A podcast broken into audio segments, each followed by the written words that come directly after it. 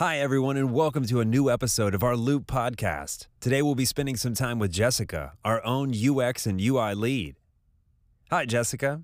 Thank you for being with us today and sharing your experience at Loop. First of all, please go ahead and introduce yourself. Hi, I'm the UX and UI lead at Loop.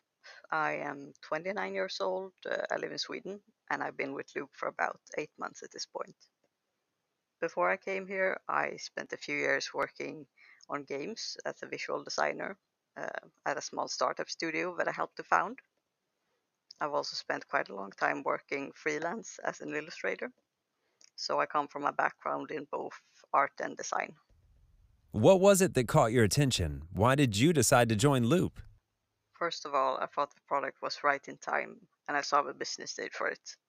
Uh, and it's a very lean organization, which means that we are able to focus on providing value to our customers we really love experimenting and we're not afraid of change. In fact, we think change is very positive. Can you tell us what it means to be a user experience lead? I work a lot with wireframes and do a lot of conceptual work.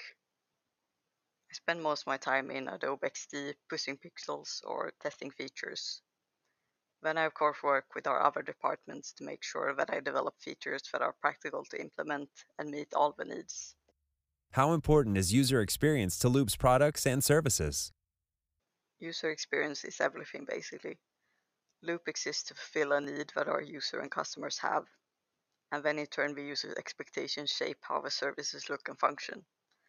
It needs to strike that fine balance of being understandable and frictionless while meeting all technical requirements. Our users' expectations are something that will change over time as trends develop in technology too, so it's part of my job to keep a close eye on what the current trends and standards in interfaces look like. And that in turn shapes the user experience of Loop. Can you describe how your day looks when you develop new products or services, for example? Once there is a concept to work with, I bring it around to some of my colleagues. Then we discuss it from all possible angles, go through scenarios, and generally work on it until it is as refined as it can be. And of course, how our users receive it is the most important thing.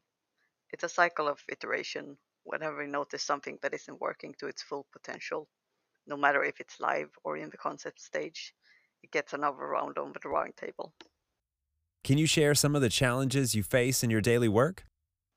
It's a fast paced environment, which is also one of its strengths.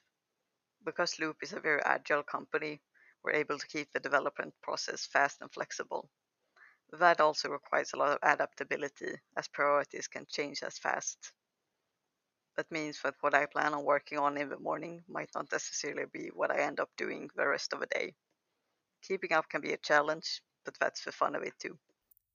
Thank you so much, Jessica, for joining us today and sharing your insights. I found it very interesting and definitely became curious about user experience. And thanks to our listeners. Reach out to us if you have any feedback or questions. And remember to subscribe to our channel in order not to miss out on our upcoming podcast.